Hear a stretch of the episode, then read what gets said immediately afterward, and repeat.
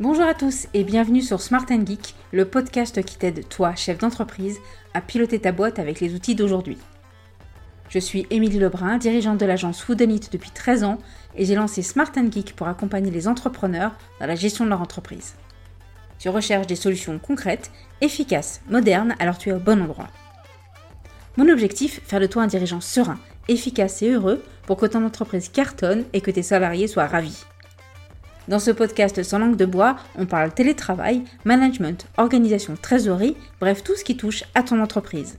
En mode smart, c'est-à-dire des conseils simples et actionnables, et du geek avec des outils actuels faciles à prendre en main.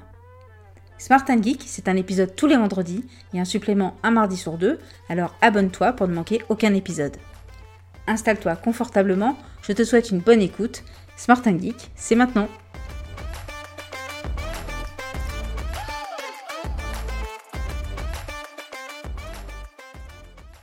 Bonjour et bienvenue dans ce nouvel épisode de Smart Geek où nous allons parler des phrases insupportables qui devraient être interdites au bureau ou en télétravail. À l'oral, à l'écrit, on ne se rend pas toujours compte du degré de toxicité de nos propos et j'en ai fait les frais pendant des années. Nous communiquons toute la journée avec nos clients, nos salariés, nos amis, notre famille, donc c'est normal que parfois on sorte des idioties. Sauf qu'on ne s'en rend pas toujours compte et clairement peu de salariés osent nous remonter que nos paroles ont pu être blessantes. La conséquence directe est qu'on blesse des personnes et qu'on crée des frustrations au sein de son équipe. Bref, on ne met pas en place des conditions de travail et de communication adéquats.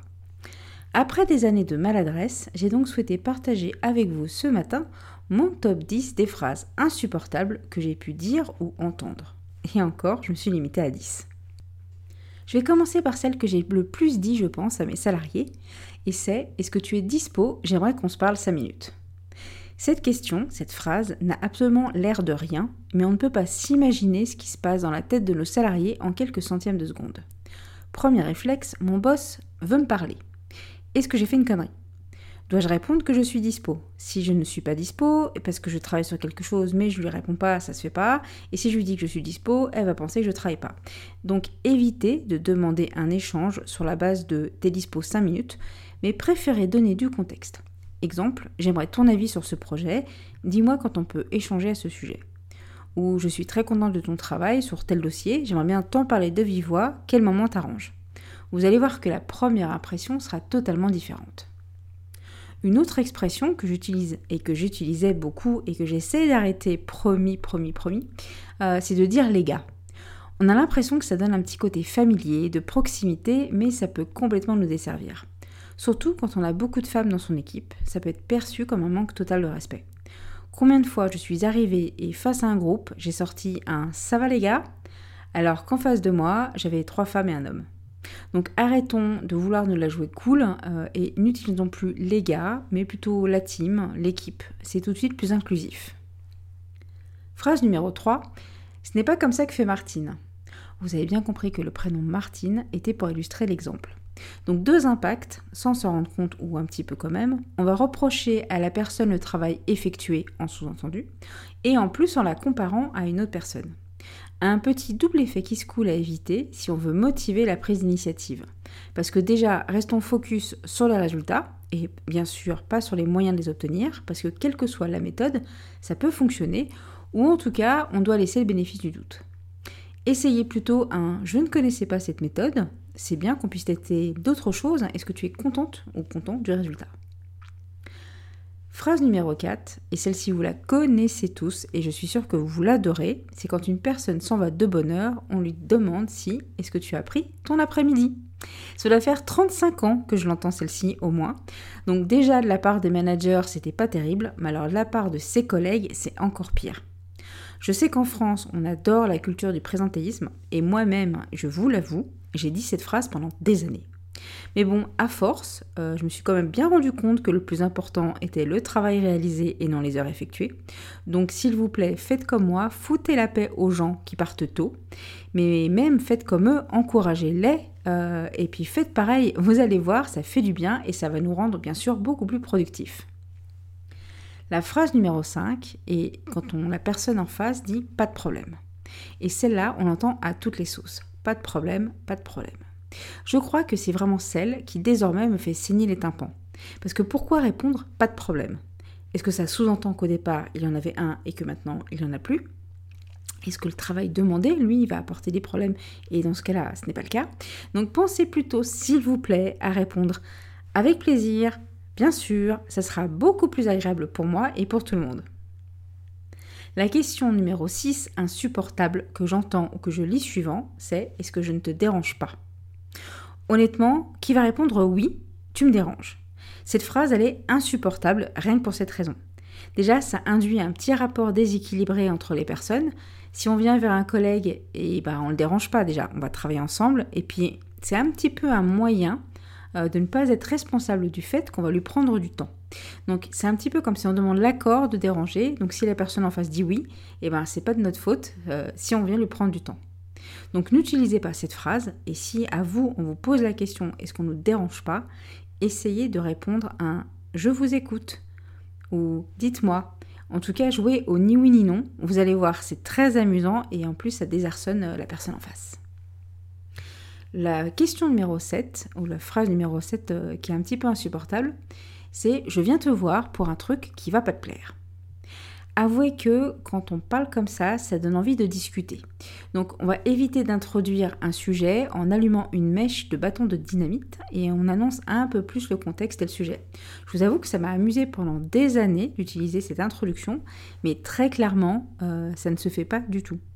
Donc on peut plutôt dire j'aimerais ton avis sur une situation, il se passe telle chose, qu'est-ce que t'en dis? Euh, Même si on sait que bien sûr dans le fond ça ne va pas lui plaire. Puis ça veut dire que, euh, ok un petit peu, et c'est pour ça que ça m'embêtait un petit peu au départ, c'est qu'on est un petit peu hypocrite. Parce que bon, on sait que c'est pas terrible le sujet dont on vient de parler. Mais on n'est pas non plus devin, parce que ça se trouve, la nouvelle annoncée, eh ben, va plaire en fait à notre interlocuteur. Donc essayez de ne jamais commencer votre phrase par je viens te voir pour un truc qui ne va pas te plaire. Phrase numéro 8. Hein. Utilisez sauf erreur de ma part. Alors celle-ci, à l'oral ou à l'écrit, elle a avoué que quand on utilise sept mots, on est clairement dans la provocation. On va sous-entendre que oui, moi j'ai vérifié, je sais que tu t'es trompé, mais je te le dis pas vraiment. Alors du coup, on essaie d'être poli, soi-disant, en disant sauf erreur de ma part, mais en fait, c'est pas vraiment de la politesse. Et parfois, sur certaines situations, ça peut même très clairement être de la provocation. Donc évitez d'utiliser cette phrase à toutes les sauces, faites attention et ne jouez pas trop sur ces mots. L'avant-dernière phrase insupportable euh, va tourner autour de l'aspect physique, genre euh, t'as l'air crevé, oh là là t'es belle aujourd'hui, t'es super bien habillée, est-ce que tu sors ce soir? Voilà ce genre de phrase.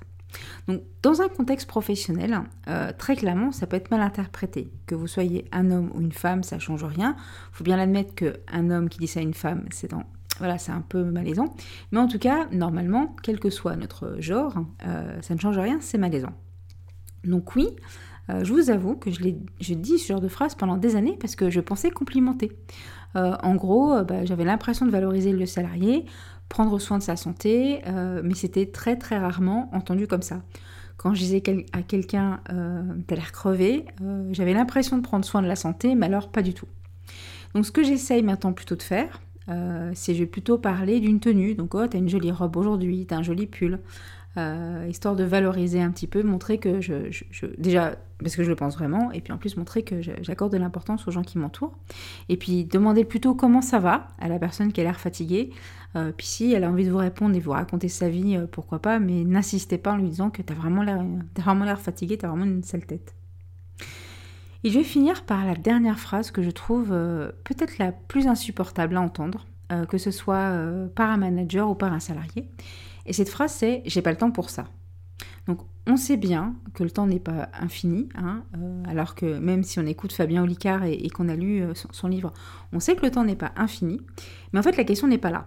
Parce que si vous avez déjà trop de priorités, une charge de travail trop importante, euh, c'est ça en fait le problème. C'est pas que vous n'avez pas le temps en fait. Donc expliquez à la personne qui vient vous demander quelque chose que vous avez déjà des priorités, qu'on peut planifier cette tâche soit à la place, soit après les autres tâches. Mais dire qu'on n'a pas le temps, c'est un petit peu sous-entendre qu'on a plus important à faire. Et même si ça peut être vrai, ça peut être très blessant. Toujours parler priorité. Mettez-vous d'accord avec votre interlocuteur, son OK, mais Est-ce que c'est celle-ci la priorité ou une autre, une autre priorité de l'entreprise? Et est-ce que c'est ce sujet que tu me demandes, est-ce que ça peut attendre la semaine prochaine? Bref, n'en faites pas une histoire personnelle de je n'ai pas le temps, mais s'il vous plaît, focussez-vous sur quelles sont les priorités et qu'est-ce qui doit être fait en premier. Est-ce que toi, par exemple, qui m'écoute, tu connais d'autres phrases insupportables? Je serais ravie de les lire en commentaire et peut-être que tu n'es pas du tout d'accord avec le contenu de ce podcast. En tout cas, si tu as quelque chose à me dire, je serais ravie de te lire. Envoie-moi tes commentaires sur LinkedIn, sur le post de cet épisode ou en commentaire sur le site smartandgeek.fr sur l'article de l'épisode numéro 10, les 10 phrases insupportables qui devraient être interdites au bureau. Une dernière chose avant de partir, abonne-toi pour recevoir les prochains épisodes et pense à donner une note, notamment sur Apple Podcast, ce qui me permettra d'être plus visible et à des auditeurs de découvrir ce podcast. Je te dis un très bon week-end et à la semaine prochaine.